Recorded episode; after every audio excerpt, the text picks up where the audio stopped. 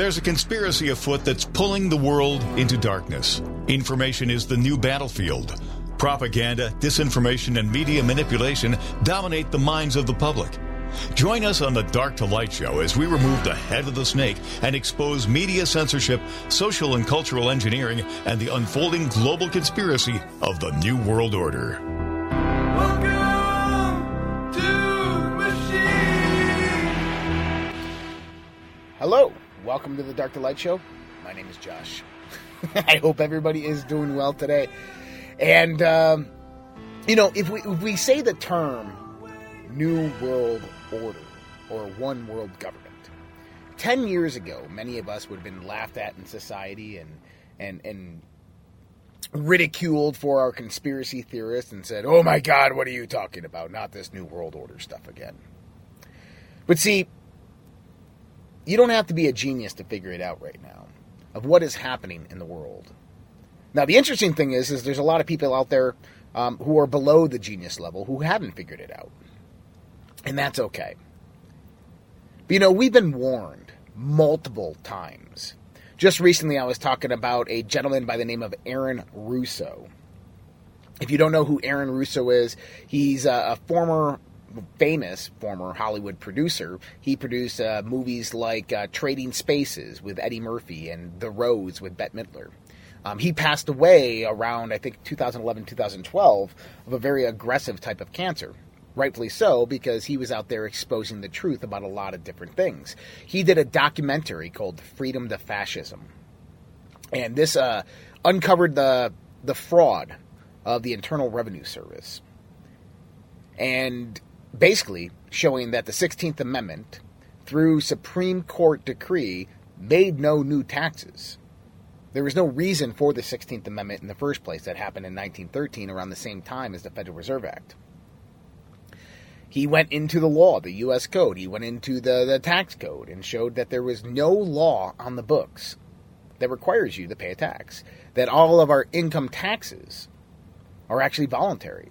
And that the word income, as defined by the Supreme Court in nineteen sixteen, meant capital gains. Gains from business transactions, not wages. And Aaron Russo warned us of what was coming. Aaron Russo had a good friend. His good friend's name was a guy by the name of Lawrence Rockefeller. Pretty well-known name there. And yep, Lawrence Rockefeller, obviously one of the members of the Rockefeller family. And Lawrence Rockefeller sat Aaron Russo down one day and told him what the plan was. What the plan was to implement a world government. What the plan was and how it would all unravel. And Aaron, learning this information, began to tell people, began to tell the world, and eventually passed away. But he wasn't the only one. You know, Ayn Rand, she warned us too. Listen to this quote from Ayn Rand and tell me what you think. When you see that trading is done, not by consent, by, but by compulsion, when you see that in order to produce, you need to obtain permission from men who produce nothing. When you see that money is flowing to those who deal not in goods, but in favors. When you see that men get richer by graft and by poll than by work, and your laws don't protect you against them, but protect them against you.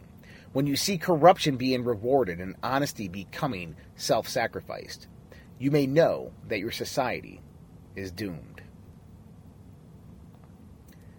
It's interesting to look back in the history, to look back into these people who were spreading this message and warning us. John F. Kennedy, in his famous speech to, uh, I forgot the name of the, uh, what it was, but the White House press, uh, press conference, not press conference, it was press dinner, that's right. It was the White House press dinner. That we are ruled by a ruthless conspiracy. That people are trying to undermine the sovereignty of our country, of our nation, of our world, and implement a world government. This has been told to us multiple times throughout history. And why is it now that we're actually listening?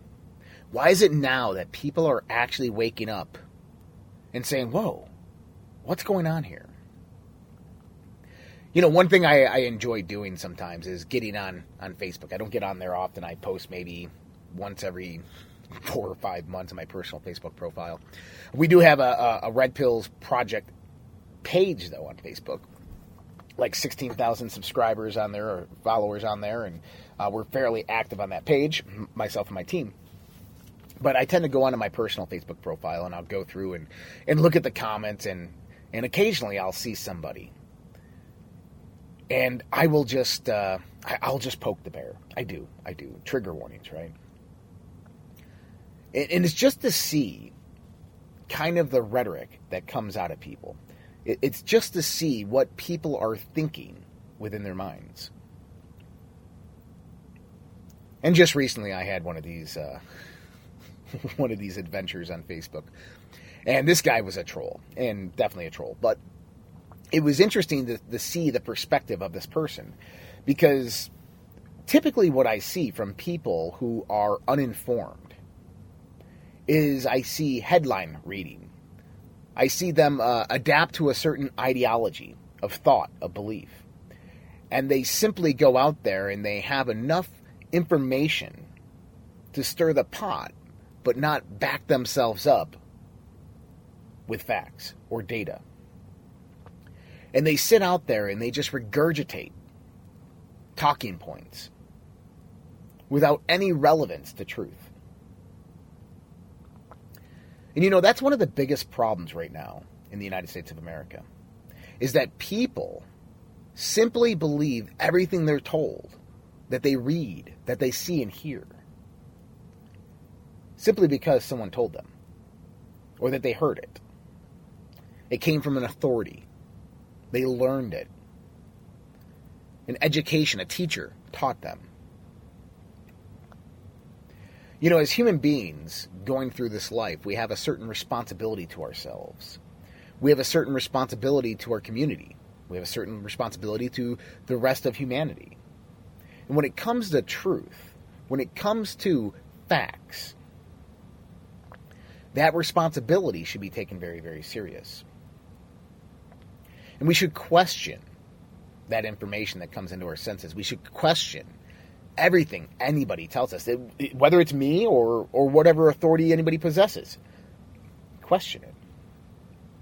Don't simply believe it just because it aligns with your ideology. Don't believe it because it sounds good. Question it. Questioning things is the real discovery of truth. When you question anything, you tend to look into it, dig into it, investigate it, hypercritically analyze it. When you look at things from that perspective, when you dig deep and invest time into it, knowledge is discovered. When that knowledge is discovered, you can easily turn it into wisdom. And that comes about through action. But when we become these echo chambers, or this regurgitation of other people's thoughts and ideas, who are we but not ourselves?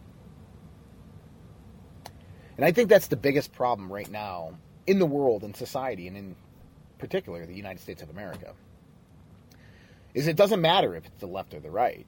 I mean, it happens on both sides, and it happens abundantly on both sides, probably more on the left than it does on the right.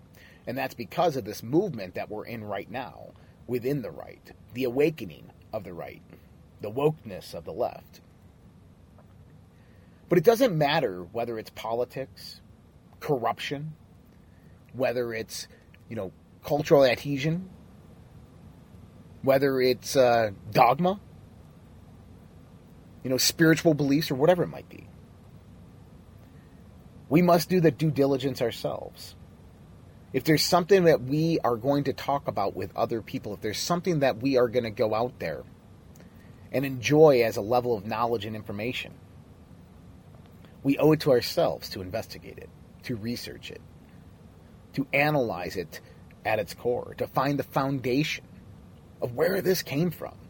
One of my favorite things to do, besides get on Facebook and, and call out trolls, is uh, to study words, specific words, primarily within the, the spiritual and the, the religious context.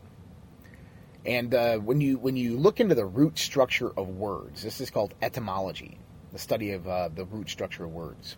And I find it absolutely fascinating where many of the words in our current language come from. And so etymological dictionaries, they don't necessarily tell you the origins of where these words come from or the sounds, and they'll show you the root structure and kind of where they believe it came from. But then you have to dig into history to find out where a lot of these things came from.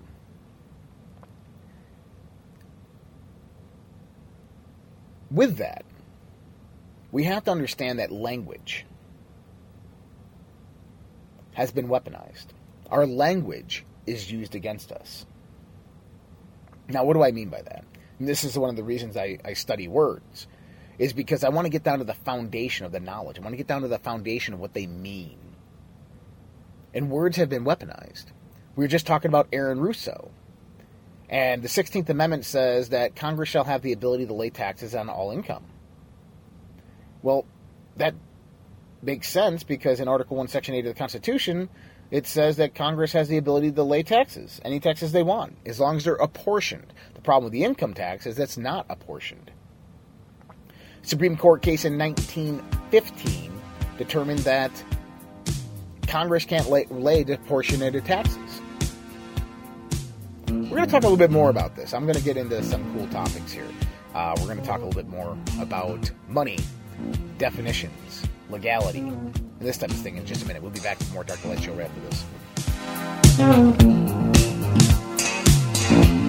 Hey guys, Josh here. Mike Lindell of MyPillow has been an amazing patriot supporting President Trump and conservative and Christian values throughout the last four to five years with everything that's been going on. We ask you to go out to my pillow dot com and help support Mike Lindell as well as myself and this show, The Dark to Light Show, with using promo code R P P to save up to sixty-six percent on your purchase. For the best night's sleep in the whole wide world, visit my pillow dot com. The world is becoming more unglued by the day. Local consequences are now showing up. We are seeing sky-high gas prices, higher food prices, shortages, and more. How should you respond? Go to redpills.tv slash patriot. That's R-E-D-P-I-L-L-S dot TV slash patriot. And secure your long-term emergency food storage from My Patriot Supply. My Patriot Supply is by far the largest preparedness company in America. They're in stock and shipping quickly in unmarked boxes to your door. Their emergency food supplies last up to twenty-five years in storage. When you need it, it'll be there. Lunches, dinners, drinks, and snacks totaling over two thousand calories a day. Get free shipping on any order over ninety-nine dollars. Again, go to redpills.tv slash patriot. The global financial system is on the verge of collapse. Here in the United States of America, we have rising inflation, rising cost of goods and services from gas to food. We have supply chain disruptions. We have the incompetent presidency of the United States of America running the U S dollar into the ground by debasing it, by radicalized spending and printing. There is only one thing in this world right now that is a worthy investment that has been the hedge for inflation year after year. Guys, that's gold and silver. Look, I invest in gold and silver, and there's no reason why you should not either. My buddy, Doctor Kirk Elliott, is an economist and financial advisor, and he is amazing at what he does by helping you get your four oh one k's, your I R A's, or just helping you purchase gold and silver bullion. You can give him a call at seven two zero, six zero five, three nine zero zero or go to get gold today dot com and let him know that Josh from the Red Pill Project sent you. Dark to Light with Josh Reed on the W Y S L stations. Taxman! Taxman! All right, we are back with the Dark to Light Show. We're actually going to go to the call, uh, the, the lines right now. We got a caller, Armando. Armando, how are you doing today? I'm good. Can you hear me all right? Uh, yeah, I can hear you good. What's up, man? Thank you for having the courage to take on the income tax theft issue. Um, I've been fighting against income taxes since nineteen ninety-nine when I stopped being a tax preparer. Um, I realized after twenty years of tax preparation that I was part of the problem. So um, if you want to know more, and it seems like you know a lot, I would suggest that you and listeners take a look at a, at a book that changed my life. It's called The Income Tax, Root of All Evil, written by Frank Chodorov, C H O D O R O V. This man wrote it in the nineteen fifties. At that time, the income tax, uh, I believe it came around in nineteen sixteen, nineteen thirteen, somewhere around there. So it was only, you know, maybe forty to fifty years, not even, forty years around. So it was fresh in everybody's mind. But we, this generation, the generation before us, the generation after us, we have no idea what they're doing to our paychecks. You're you're absolutely right. And the thing about paychecks is that a wage is an equal representation of time and energy. It's not an income as defined by the Supreme Court in nineteen sixteen as capital gains derived from business transactions. The other aspect of this as well is there's the content of lawful money. And this is a red pill topic that I absolutely love to talk about, and I just recently got back into this topic. But and that's where I'm going to talk about and kind of take this here in a second, because Donald Trump actually wrote a foreword to a book on tax code. And in the foreword, he talks about lawful money and how he utilizes the, the idea and the conceptualization of lawful money to basically pay no taxes. And my friend sent this to me, and I started investigating this. And I went straight to the U S Code. I went straight to the United States Constitution. I went straight to the laws. And it's right. They're, they're, they're absolutely correct on this. Because you have to deal with the definitions of words. You have to understand the context that the Constitution was written in at the time and the definition of the legal terms at that time. Um, and then, you know, nineteen thirteen was really the, the original coup on our country. The Federal Reserve Act and the sixteenth Amendment were definitely passed at that time. Whether it was ratified or not ratified, um, I, I think that that's irrelevant at this fact, because both of them are unconstitutional. Number one, the sixteenth Amendment is unconstitutional because right now the sixteenth Amendment lays disproportionate taxes, which is unconstitutional. Number two is the Federal Reserve Act of nineteen thirteen is unconstitutional simply because Congress does not have the authority to give a third party the ability to coin, coin, print money, and regulate thereof. There's nowhere in the Constitution that gives them that authority. Article one, Section eight is very, very clear in the duties of Congress. So, Armando, I'm curious, what was it that you discovered? What what was uh, what's your? If you had, let's say, a minute or two minutes to tell people what you know about the tax code and why it's evil and why it's B S. What would you say to them? I, I try to keep it simple because people, when you start talking specifics, they their eyes kind of roll to the back of their head. So what I tell them is that it's theft of the fruits of your labor. You earn that paycheck, all of it. You're taking home eighty percent, maybe seventy percent of it. You're giving it to the government for convenience sake. They're stealing it from you, and then you got to do paperwork to get your own money back. If I were to do that, you'd call me a crook hmm. if I did that to you.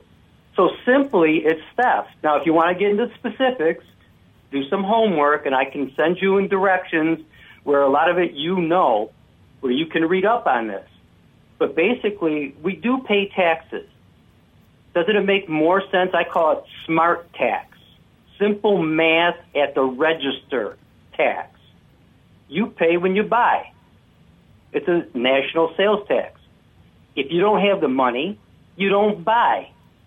You control yourself. Now you have no control because every one hundred dollars you make, you're giving it twenty dollars to a stranger that says they're going to take care of it for you. That's theft. That's my simple explanation. That's well, what changed it, it, my mind. And I agree with you. And one of the other things is that I've looked, just like Aaron Russo did.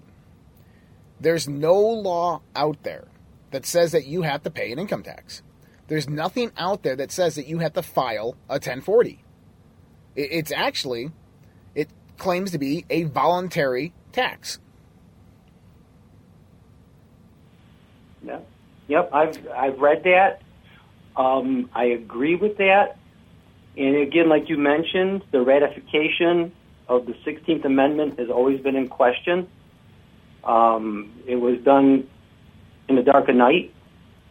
So that's uh, the only thing I see happening today that's going to help fix this issue is a convention of state where it's addressed to eliminate the sixteenth Amendment from our Constitution and go back to the way it was prior to the Civil War. I believe during the Civil War, the first income tax was initiated as a temporary tax to fund the war. And it, it went away until it became a constitutional amendment in nineteen thirteen. Mm-hmm. And people well, are afraid, though. You know, that's the problem. That's why I said thank you for having the courage to talk about this. Because most people are scared when they start talking about taxes. And, and that's not American. In nineteen thirteen, if you look, I think, was it Karl Marx was writing in the eighteen seventies, I believe. Yep. And one of, you, you read the Communist Manifesto, one of the first propositions is a graduated income tax. That's communist. That it is. And what it does is it actually increases the revenue of the government and allows them to take more further um, reach over the, the freedoms and the liberties of the people, because the people have less money to do actual things with, and the government has more money to actually implement controls and structures. Yeah.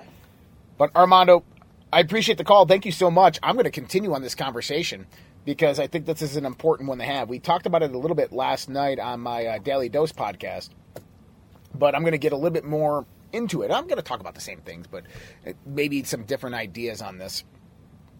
Now, I mentioned there something called lawful money. And this is where it gets really, really important, because we have to build a foundation when we talk about these things. We have the thirteenth and the fourteenth Amendment of the United States Constitution.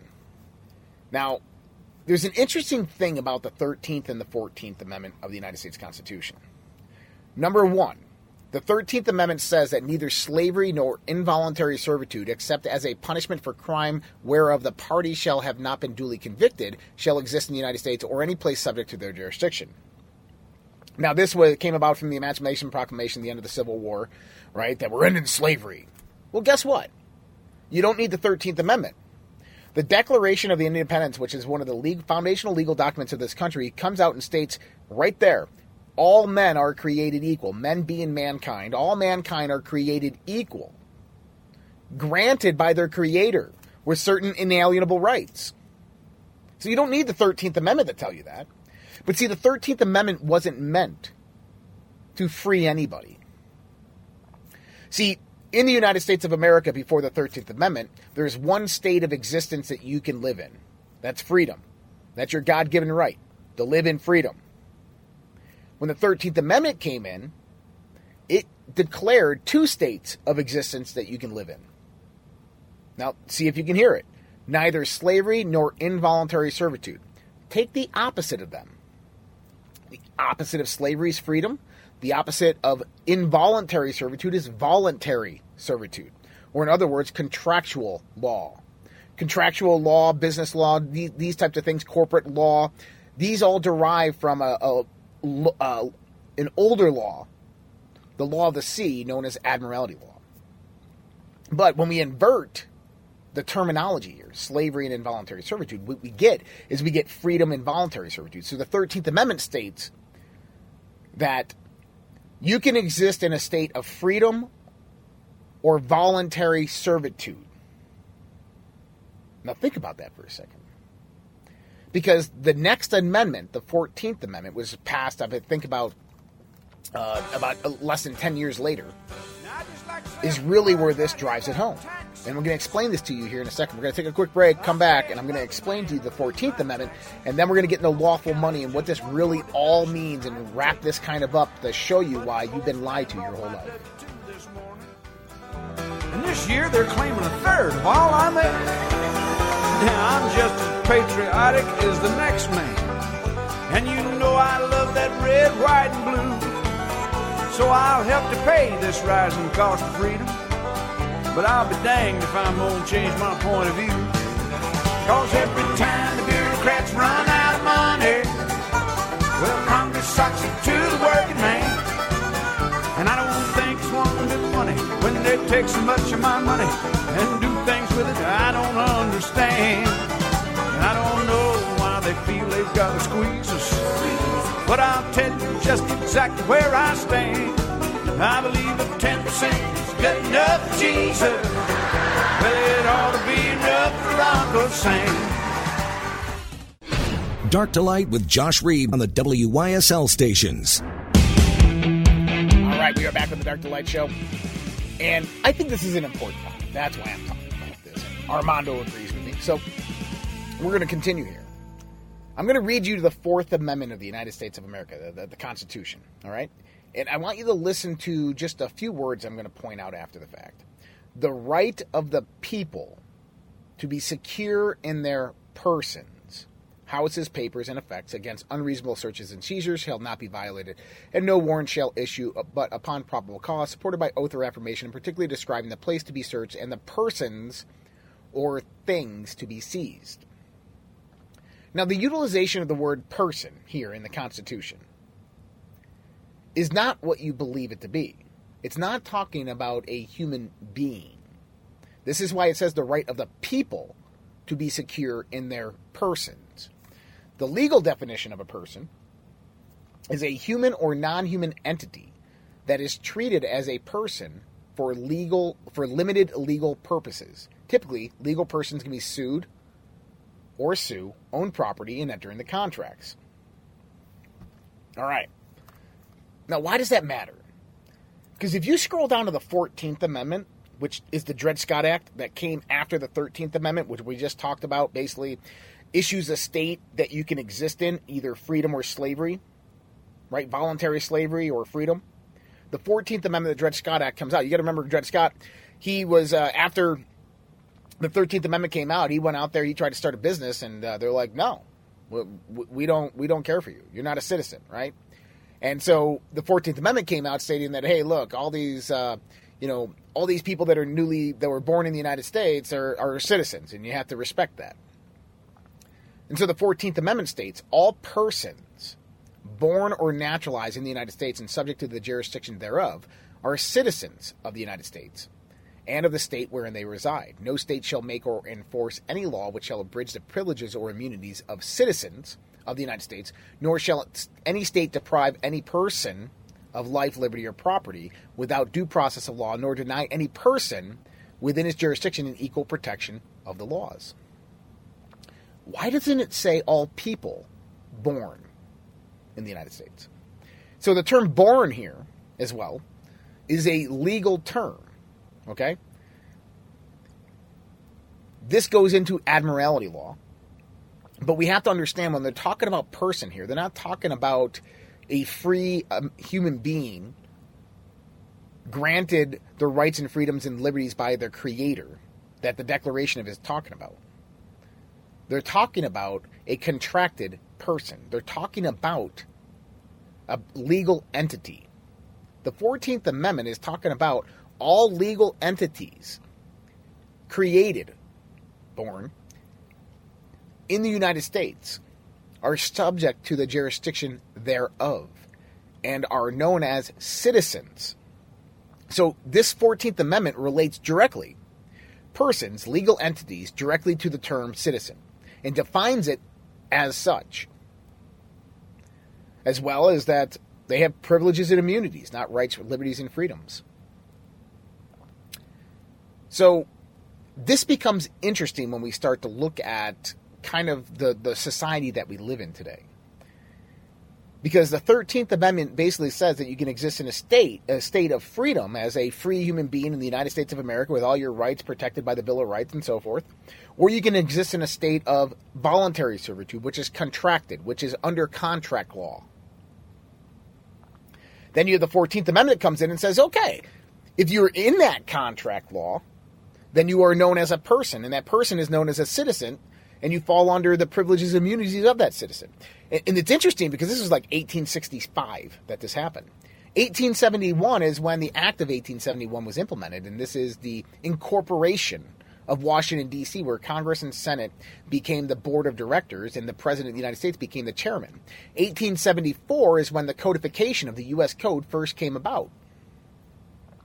What does all that mean? Is that they started doing business as a corporation and treating all citizens as contracts for the state. Now, why is this important? Why does this matter? Because in the nineteen forties, under the New Deal and the Social Security Act from F D R, they started implementing na- nationwide birth certificates, legal documents of manifest that were created at the time of birth. Born, birth, created, manifest, okay? These are admiralty terms. These birth certificates, on the back of them, you can go look at your birth certificate right now. They have a number on the back hand side, the right hand side. Firstly, these are bond certificates. If you look at them, it's a bond certificate. You can actually go onto the U S Department of Treasury's website and search your bond. It's traded on the open market. Why?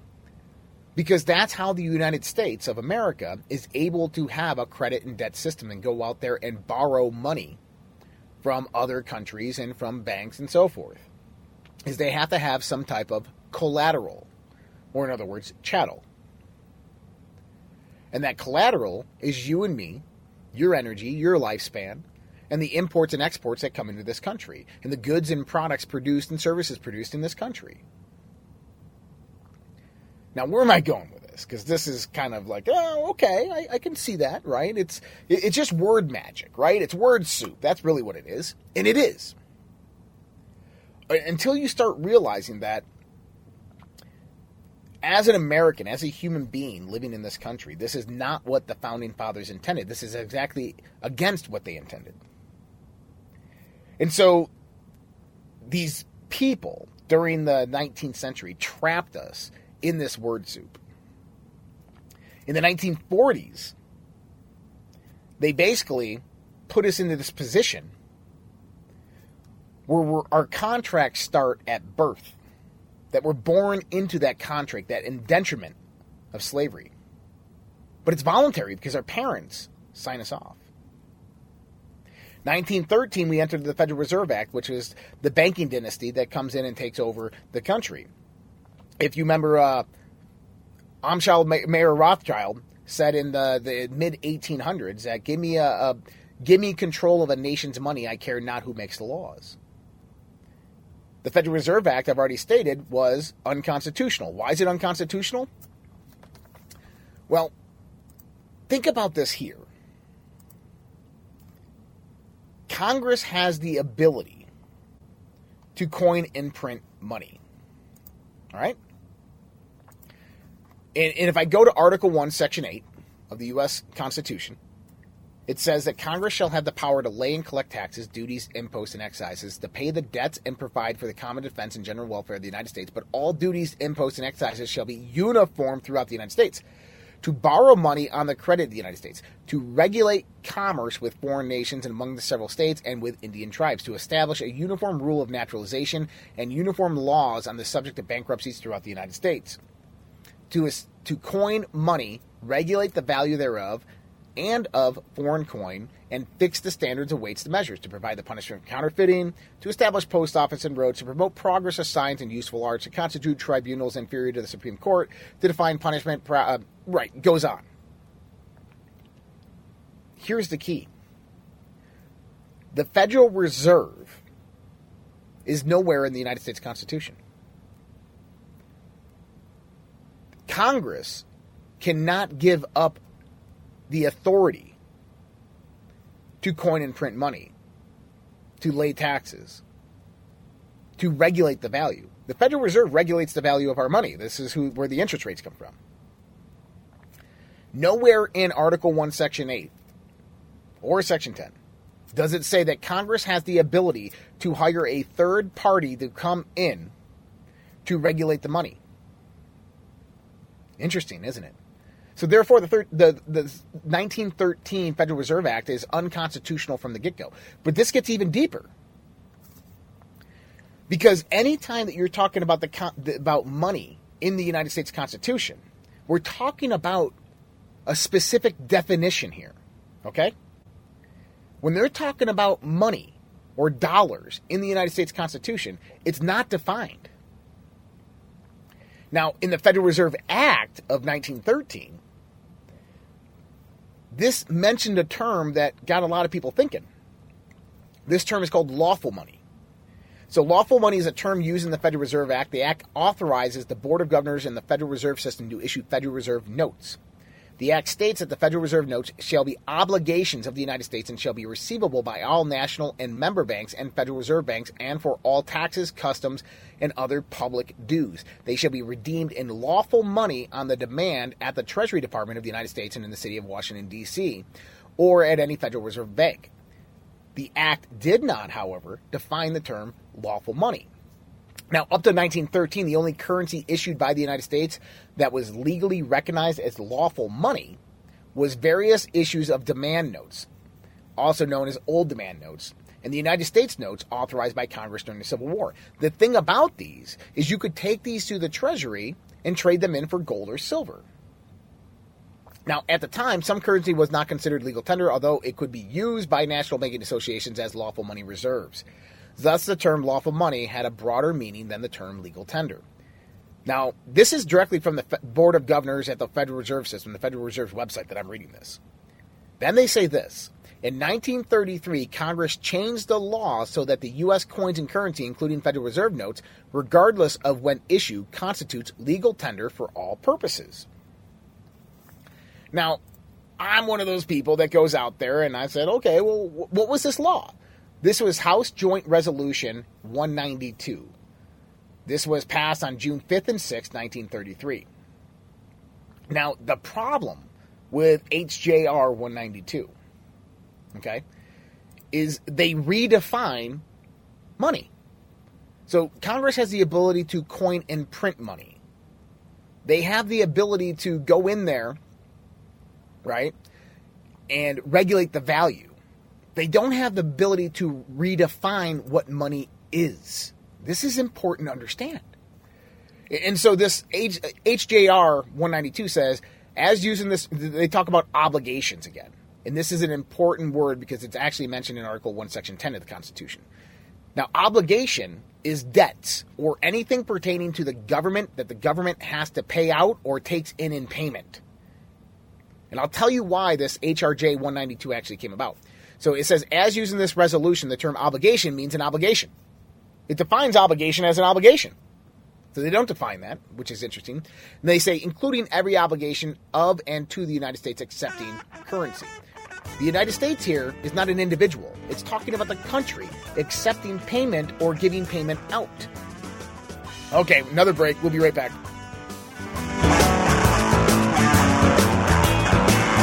Hey guys, Josh here. Mike Lindell of MyPillow has been an amazing patriot supporting President Trump and conservative and Christian values throughout the last four to five years with everything that's been going on. We ask you to go out to my pillow dot com and help support Mike Lindell as well as myself and this show, The Dark to Light Show, with using promo code R P P to save up to sixty-six percent on your purchase. For the best night's sleep in the whole wide world, visit my pillow dot com. The world is becoming more unglued by the day. Local consequences are now showing up.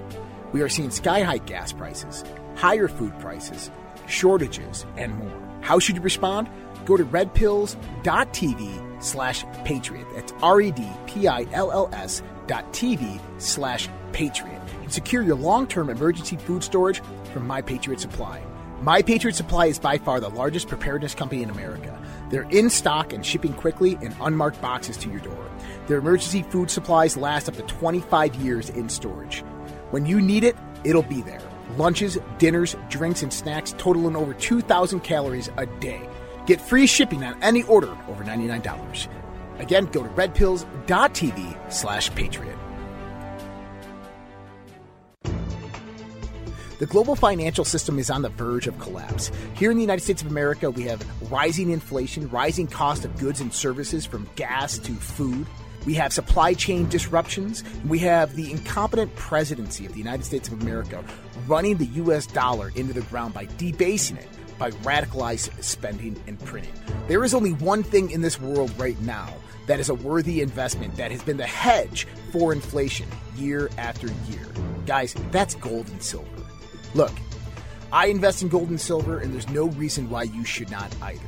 My buddy, Doctor Kirk Elliott, is an economist and financial advisor, and he is amazing at what he does by helping you get your four oh one k's, your I R A's, or just helping you purchase gold and silver bullion. You can give him a call at seven two zero, six zero five, three nine zero zero or go to get gold today dot com and let him know that Josh from the Red Pill Project sent you. Dark to Light with Josh Reed on the W Y S L stations. All right. So, so what am I talking about here? Well, basically, think about this. Is in nineteen thirty-three, the United States was going basically through a bankruptcy, a financial crisis. They had gold and silver in the reserves. People could take that those those certificates or those the, that that those uh, those dollars in those days and go to the Treasury and get that gold and silver, and they could pull it out. Well, that became a problem in the regulation of the money, because if a foreign country who we borrowed money from came in there and said, hey, I'm trading in all my, my U S dollars and I want my gold and silver, now you can produce massive volatility within the the the, the actual stability of the dollar. And that's kind of what this brought about, this H J R one ninety-two. Now, here's the thing, is they come out there and they redefine money. They redefine what money is. They say that money is, the term coin or currency means a coin or currency to the United States, including the Federal Reserve notes and circulating notes of the Federal Reserve banks and national banking associations. If I go back to Article one, Section eight of the United States Constitution, nowhere in there does it give Congress the right to define what money is. Therefore, that nineteen thirty-three House Joint Resolution one ninety-two is unconstitutional. Congress has no authority to define what money is. So then you ask yourself, what is it meant by lawful money, and what is the definition of money as per the United States Constitution? And I'm glad you asked that. Now, if you go to Article one, Section ten of the Constitution, this is where you actually get a little bit of this, that they say that no state shall enter into a treaty, alliance, or confederation, grant letters of marque or reprisal, coin money, emit bills of credit, make anything but gold and silver, coin, a tender in payments of debts. And so they mention gold and silver here. Now, they go on in the Constitution, they talk about the dollar. Now, the dollar is actually defined later on in seventeen eighty-nine under the Coinage Act. And so the Coinage Act, right, comes out there and declares, and this is, I mean, you can find this in Article um, Article eight, Chapter five, Subsection one, under the coinage power of Congress, um, under the annotated Constitution. But basically you can find out that in seventeen eighty-nine they defined what money was and what the dollar was. The dollar, which is money in the United States, was represented as three hundred seventy-one and one quarter grains of fine silver, matched to the value of the Spanish dollar. That's it. That was the definition of money in the Constitution. That was the definition of a dollar in the Constitution. Nowhere in the Constitution does it give Congress the authority to change that definition. Now, what does this have to do with taxes? See, the problem is, is that lawful money is three hundred seventy-one grams of fine-grained silver or gold, precious metals. This has always been what real money has been pertaining to the Constitution. Your taxes can only be laid on lawful money. They can't be laid on fiat or fake money, money that is invaluable and has no value whatsoever, of which our dollar today is that such. Donald Trump wrote a foreword to a book. I forgot the name of the book, but it states this. He says this specifically, is that you could you only pay taxes on lawful money. You can't pay taxes on something that has no value. If you're exchanging something that has no value, you don't pay taxes on it. And this is why the idea of lawful money comes about. And so this is why they had the nineteen thirteen Federal Reserve Act. And this is why they had the sixteenth Amendment come in. Because they wanted to manipulate the system. They wanted to get people into a state of contractual indentured slavery within the money system, of which drains their actual real wealth, property, gold, silver. And they did exactly that in the twentieth century. And there's so much more here. There's, this is like a massive red pill. I could sit here and just talk about this for hours. But but this is the truth, is that right now in the United States of America, that dollar that you have, if you took it to the Department of the Treasury and said, hey, give me some lawful money, they're just going to give you a dollar. Now, there's been Supreme Court cases out there that have argued this. And the problem is, is they go out there and these people argue it with with basically under contract law or pertaining to the fourteenth Amendment. They don't argue it with the defining characteristics of what money actually is. See, if you went into a court of law and you asked for the definition of a dollar as per the Constitution, definition of money as per the Constitution, you would show that the nineteen thirteen Federal Reserve Act, the sixteenth Amendment, as well as the nineteen thirty-three um, F R, uh, the, uh, the uh, House Resolution one ninety-two are unconstitutional, because they don't take in the context the original definitions of the Constitution of what they mean by money or dollar, as well as Congress doesn't have the authority to do those two things specifically. The Supreme Court in nineteen sixteen already ruled that the income tax created no, the, the sixteenth Amendment, the Income Tax Amendment, created no new taxes, because Congress already had that ability. But that ability is per lawful money. They can lay taxes on lawful money. And since you don't transact in lawful money, you owe no taxes. And you can show this legal pr- process. You can show the whole history of this. You know, in the Supreme Court, listen, the Supreme Court has the ultimate jurisdiction over the constitutional interpretation. Has the Supreme Court ever been wrong? Yeah. Have they ever been overturned? Oh, yeah. Other Supreme Courts come in and they overturn the Supreme Court. Just just what happened with Roe versus. Wade. So we understand that the Supreme Court's decisions basically acclimate towards the times that they're in.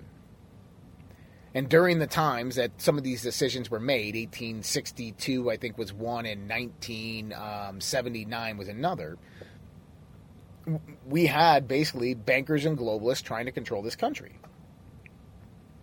Now, what does this mean? Does this mean that you go to your, your employee and cancel your W two's and say, stop, I'm the, stop paying taxes? No. See, we operate and live in a system. And since we take part in this system as persons, as contracted to the state, we have to abide by the rules that are put out there by that contract.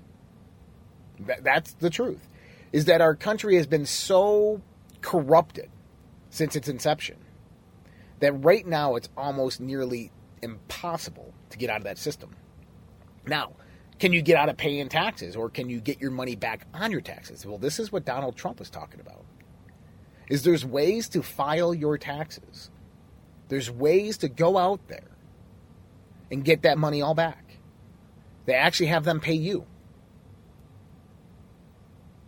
Now, pay attention to me, because I'm going to be bringing more out this. I'm going to talk to some professionals in this. Uh, I got some friends and con- connections. I'm going to talk to people. I'm going to be putting out some blog articles on my Substack and put more info on this. But listen, this is a great topic. I love this topic of money because, well, we're not using real money in this country. We're using fake money. We're using fiat money.